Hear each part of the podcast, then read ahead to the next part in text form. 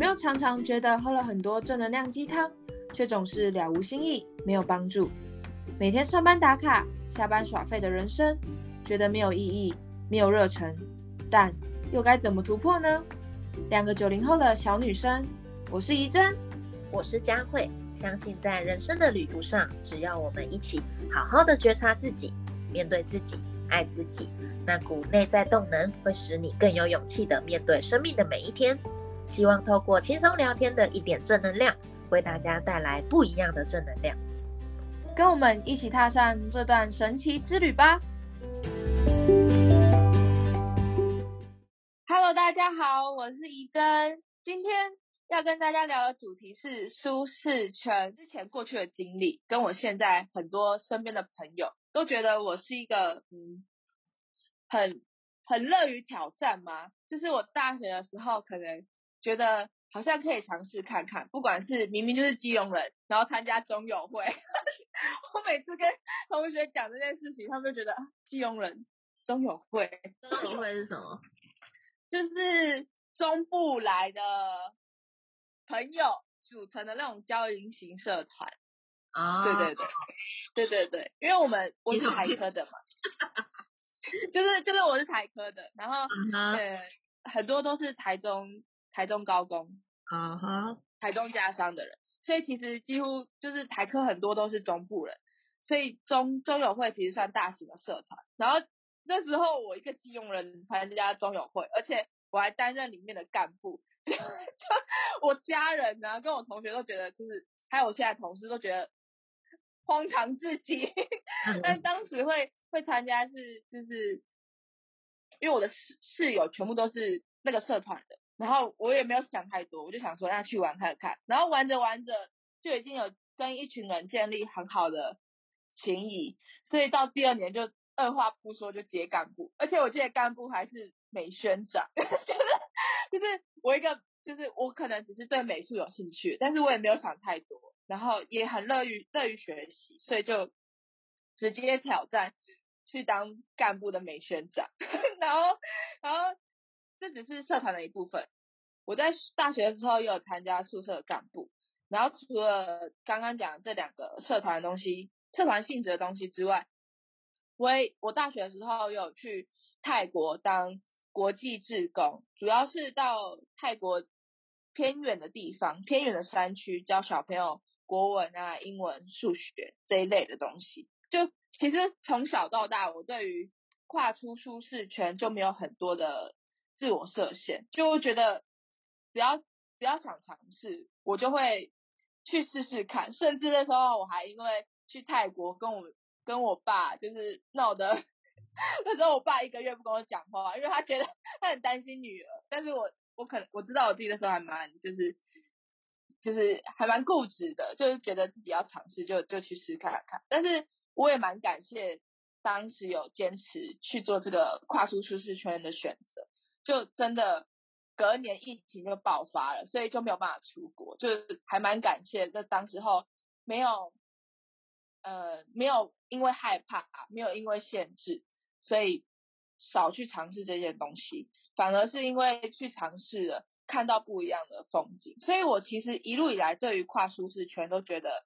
还蛮乐见其成，甚至会还蛮鼓励自己去去觉得可以的就去尝试，没有关系。然后到现在创业，就是其实家人也会觉得说，那为什么下班就不好好休息？就是回回到家就躺在床上看片不好吗？然后甚至因为我最近要搬出去住，然后我爸还觉得说，哎，你住家里有吃的，有这又又不用缴房租，那为什么你要就是跨出舒适圈去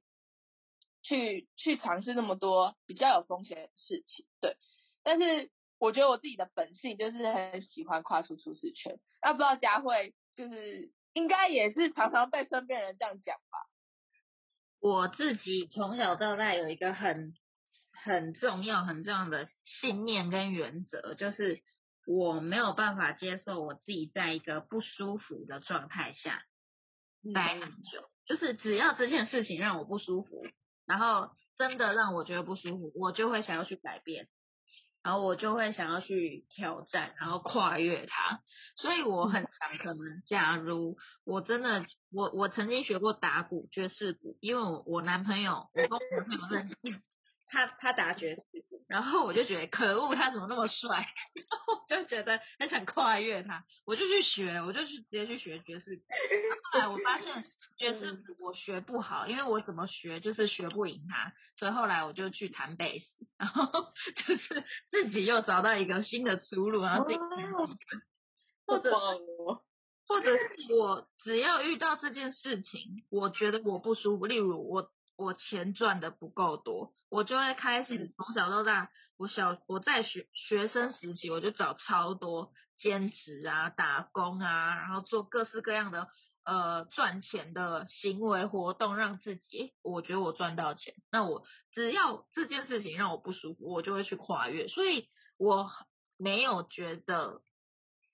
我在舒适圈里面，因为每个人都会说哦，我现在活在一个舒适圈，所以我跨不对。但我从小到大都不认为我跨，我已经停在一个让我舒适的舒适圈。所以我对有一部分人是很以前啦，以前是很不谅解跟很不理解，因为我就会觉得你跟我说舒适圈，但你在这个里面又没有活得多舒适，你还是整天在抱怨，你还是整天在那边跟我说我对耶。啊，我心情不够好啊，这个工作我不喜欢，这个男朋友我不喜欢。那你为什么不去改变？就我以前超级不能理解这样的人，因为我不认为这个东西叫舒适圈。但长一路这样成长过来，每个很多这样的人，然后反向会跟我说，我觉得你很勇敢呢，然后我觉得你很为很很勇敢去跨出舒适圈呢，你很勇敢的去挑战呢什么的，但。这是我自己的想法，就是我是一个没有办法让自己，我只要觉得不舒服，我就要改，然后我就要改，我就要改，我就要前进，我直到让我舒服为止，这件事情我才会去暂停。所以，我我觉得某种程度它是我的优点吧。是，嗯嗯，我觉得，我觉得可能也是因为我们两个都还蛮乐于。挑战新事情，所以才让我们聚在一起，就物以物以类聚，对，就是其实我也很感谢，就是这一路以来，就是我自己的个性本来就是这样，所以在带我去看了很多不一样的风景，而且可能也是因为我这个个性吧，所以就不会觉得说是，就是只要超有点意外就是失败，或者是只要没有照着计划走，是不是就是。就是没有成功，就我不我对于挫败嘛，或者应该也不算挫败，就是自己遇到的事情不会马上就觉得，就是我我就是把这个没有成功或还没有到达那个原本预设的那个风景，就会觉得自己的价值感很差。我反而会觉得说，他是要让我去学会到新的事情，就像是嗯，就像是。我觉得在选择职涯这件事好了，就是可能当初我是应外的，但是读着读着，我非常知道我对于语言是没有兴趣，甚至没有热忱。当初只是因为英文好像比较好，所以就选择外语当主修。对，然后高中也是这样，大学是这样，直到就是出社会，我觉得我不能再这样下去了，所以因为职涯，然后去先尝试国考，但是国考其实也是花了一年时间，很认真准备。对，然后最后也没有考上，但我也不会觉得这个是不是就是就是失败。就虽然我好像跳出了舒适圈，但是我到了另外一个点，我在在尝试的过程中，这个好像又不是我想要的。那我这样子跳出舒适圈这个举动是不是不好的？但其实我现在回过头想，那一年其实在准备国考的过程中，我也学会很多更专业的东西，像是刑法、刑诉，就法律类的东西。还有政治学、社会学，就是我更了解很多，呃，用不一样的思维去看这个世界。就像是我过去可能没有学过政治学，会比较不知道国际的局势、政治的考量。然后社会学也会用不同的角度去换位思考，很多人处于这个社会的不同角色，他面临到的课题跟一些困难点。就我觉得那一年虽然没有如愿考到一个。薪水算高的公职，但是第一个我学到很多东西，第二个在准备的过程中，我本身就在练那个写申论题。虽然申论题当下会觉得啊，手很痛很酸，然后写到很厌世，要赶在二十五分钟之内写完两面才有才可以得分。但是虽然现在没有没有没有考上，但是当初练的那个笔数跟我写作文的那个能力，就让我现在在写 IG 文案会很顺。就是我觉得我现在是不管是跟别人表达，或者是在想计划发想，那个文。就是文笔都还蛮可以用文字去感染人。前阵子，昨天就昨天而已，有一个学员他还跟我说，他觉得我的文字可以真的让他觉得我是设身处地为他着想，然后我的文我的文字是有温度的，他可以感觉得到，我就觉得就是很棒，这是我当初准备国考完全没有想到的收获。对，然后再来就是。我除就是刚刚讲到的知识跟我的能力之外，我也认识到一起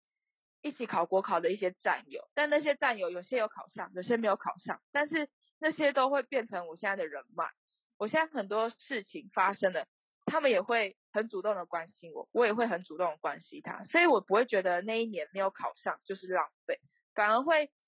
觉得说哦，虽然我那时候跨出舒适圈，然后结果没有，好像没有达到我当初设想的跨出舒适圈的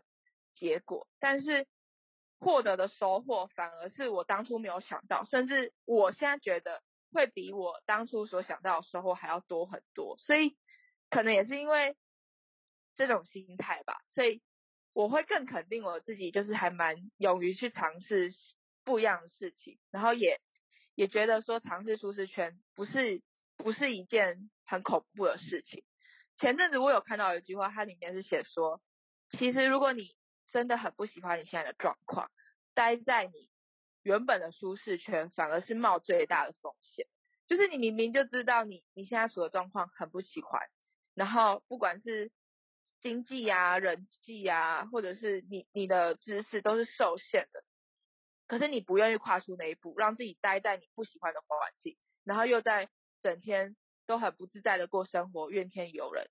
反而是对你来说，处在这个状况是冒最大的风险。对我觉得，我觉得这是我自己的人生做事态度。对，就是以舒适圈来讲，就像你刚刚说，就是待在那样的环境里，然后很多的东西受限，但。有时候我们让自己框架起来的这个受限啊，其实你就是想要给自己一个安全感。我真的最近有一个很极大的体悟，就是呃，我自己也有一个小舒适圈，就是我从我从以前，我大概可以从国小吧 追溯到国小，我可以直接跟别人说，OK，我数学不好，我永远都是直接跟别人所有的东西哦，只要我看到数字哦。不论什么数字哦，我就会直接直接踩住一个线，就是我数学不好，你不要来烦我，我觉得我就是一个数学不好的人，你不要跟我问这个问题。然后我就一路抓着这个东西，然后一路长到现在，一路到现在年纪。我跟你说多夸张，像我近期近期一直就是在处理一些疫情啊，然后一些这些有的没的。我最近好刚好看到一个长辈把。多少？然后他就写什么一九五四，然后之后我男友就转过来说，哎，一九五四是几几岁？然后就九五四，然后就我数学不好，我根本没，我告我告诉你，我我因为我最近很爱自我觉察，我当下自我觉察到的意的状态，你知道是什么？是我连算都没算，我脑袋直接跳出我数学不好，不好。我没有要去算这件事情的意思，我就直接我数学不好，然后他说哦，你连算都不算，你在那边直接想，你就手机拿起来也也不行吗？然后想对，为什么我当下我告诉你这就是舒适圈，就是你可能 你可能会你会抓着一件事情，然后你就觉得是当你有了这个舒适圈，当你有这个理由，当你有这个借口，当你有这个划地界限的时候，你不会受伤。你不会因为哦，你一九五四算不出来，别人骂你笨啊，或者是你会觉得哦，你反应慢啊？没有，你就是提前保护自己，不要受伤。但是这个保护，我觉得事实，当你发现的时候，你也要，我们也要去觉察说这个东西，那到现在了还需要保护吗？或者是哎，自己有没有需要再跨出去？像我现在可能已经二十几岁了，别人问我一九五四，我还回答不出来，这这可以吗？我是不是 现在去训练一下我数学的能力，或者是我是不是要？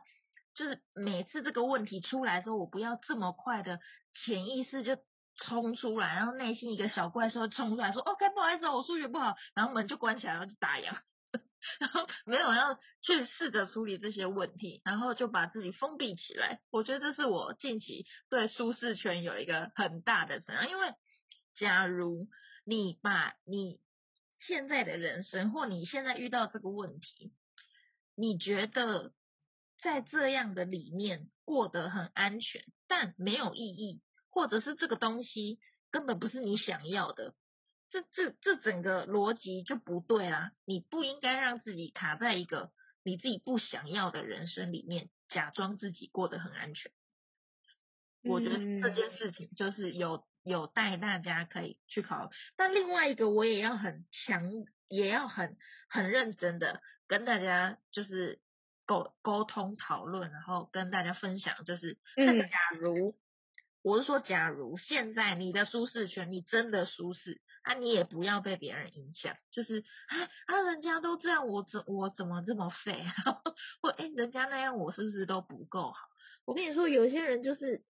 有些人他他自己想要的状态，他可能就达到，就像财富自由这四个字好了。有些人觉得，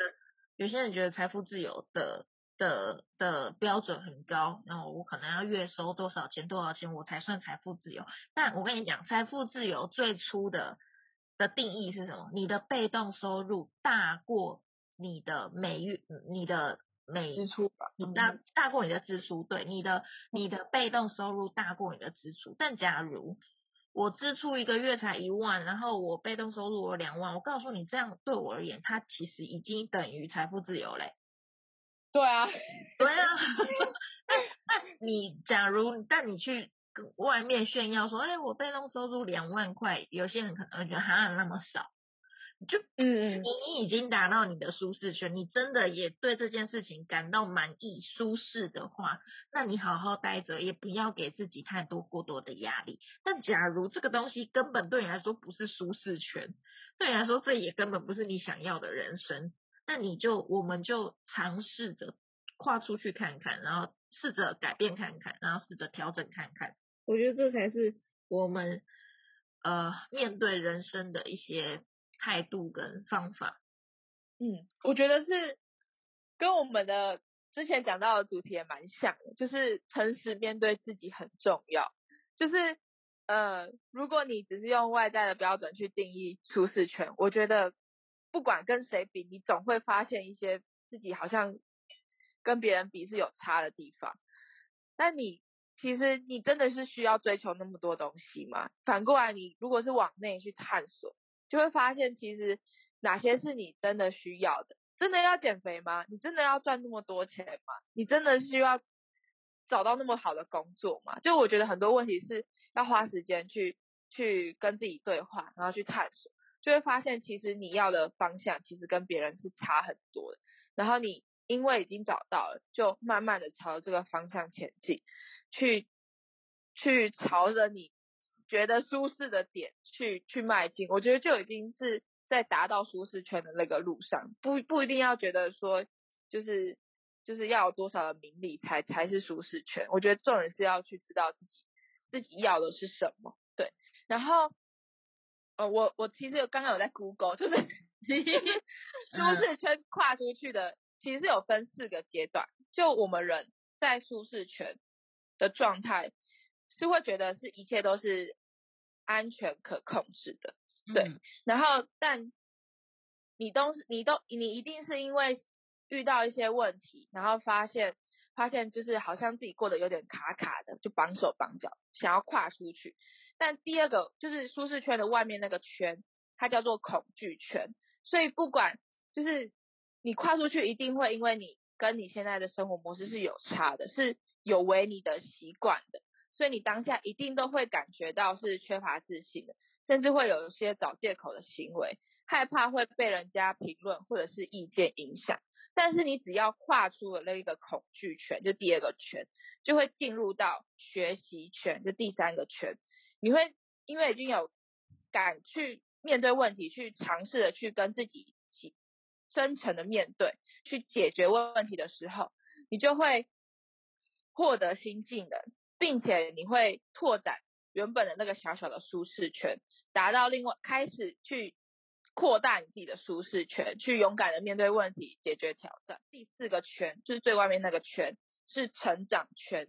就是你因为学习了，所以你慢慢的接近到自我实现，找到目的与意图，设立了新的目标，并征服了刚刚锁定的目标。那通常好的事物都是经历过第二个圈恐惧圈之后，到学习圈跟第成长圈这。这外面的那个圈才会出生在美好的事物才会出现发生在此此此两圈，对，所以我觉得跨出舒适圈一定会带来恐惧跟不自信，这是每个人一定会有的感感觉，因为毕竟你已经活在你原本的那个固定模式那么久了，而且大脑的机制其实是会倾向比较不耗能，比较不希望就是造成生命危险，所以他会很惯性的去觉得。呃，你原本的状态就好了，反而不会去想让自己变得更好。如果这真的是变得更好的状况下，大脑反而会因为节能去去限制自己，说不要多想，不要那不要不要多尝试那么那么多东西，因为他害怕自己的生命会受到危险。但是你只要跨过那个恐惧跟不自信，去接受、面对、正向的迎接之后，你就会看到很多不一样的风景。风风景是透过学习圈跟成长圈去获得的，然后变相的你也会因为你的跨出去，去更接近你真的很喜欢的样子。所以我觉得任何事情发生在生命都一定有它的理由，就不要因为就是可能跨出去一开始的恐惧就去去就就打退堂鼓。如果你经历过那一段，然后你也坚持了下去，一定都可以就是更接近自己。更完成自我实现的这条路上，没错，我觉得你你讲的非常的棒，而且当你跨出去了之后，嗯，你的舒适圈就会变大了哦，真的，嗯，对，说不定你只是原本的舒适圈太小，对，然后。你慢慢跨出去，你的舒适圈就慢慢扩大，然后你就你就过得更开心，过得更自在，反而不会就是因为啊，就是。我就烂，上一集主题我就烂啊啊！我就这样子，我这辈子就这样。你反而经历过经历过一前期这个恐惧，一定会恐惧的啦。我我当初考国考，我那边创业，我也是更加会在那边啊，要吗？啊，可是 也是这样子，对。然后也其实我自己常跨出舒适圈，也多少一点会会迟疑，但是我觉得知道自己的方向，然后选择对的环境。嗯，会给我很大的力量去去去坚持，而且我觉得用对方法也很重要。就是通常有时候可能尝试新的东西，你用错方法就花很多时间，你这成果因为还没有出来，反而会质疑自己。但如果自己身边有很多的支持系统，然后呃人有有一些伙伴可以给你很多的鼓励，然后你的环境、你的工具、你的创业的方法是是可以。有一些让你马上看到一些成，不用到很好的效果，就是会有一些正向回馈，你反而会加速你自我肯定，所以你当那个恐惧就不会那么大，反而会很正向的去很快的去赶上学习圈跟成长圈，所以你就不会因为恐惧去吞噬你的动力，反而会因为你选择对的环境，你用对的方法去加速你成功的速度。对，好棒啊！现在现在现在得出这种理论。好，那今天的节目就到这边。喜欢的朋友可以帮我们五星还有评论，上了女性全人的 lie。那现在加入我们的 lie 就有送三十分钟的一对一导师指导智商课程，非常珍贵。我觉得这个这个活动就是。可以跟我们聊天过程中去选择你想要探讨的可能是身材啊，或者是比较灵性方面，或者是职业方向，选择老师，然后有工具、有环境的，去在好的支持系统下面去帮你分析问题，然后给你正确的方法，然后达成你想要过的生活，你想要你想要改善的问题。欢迎各位能够呃追踪我们两个人的 IG，那详细的资料都在底下资讯栏。那我们就明天见喽，拜拜，拜拜。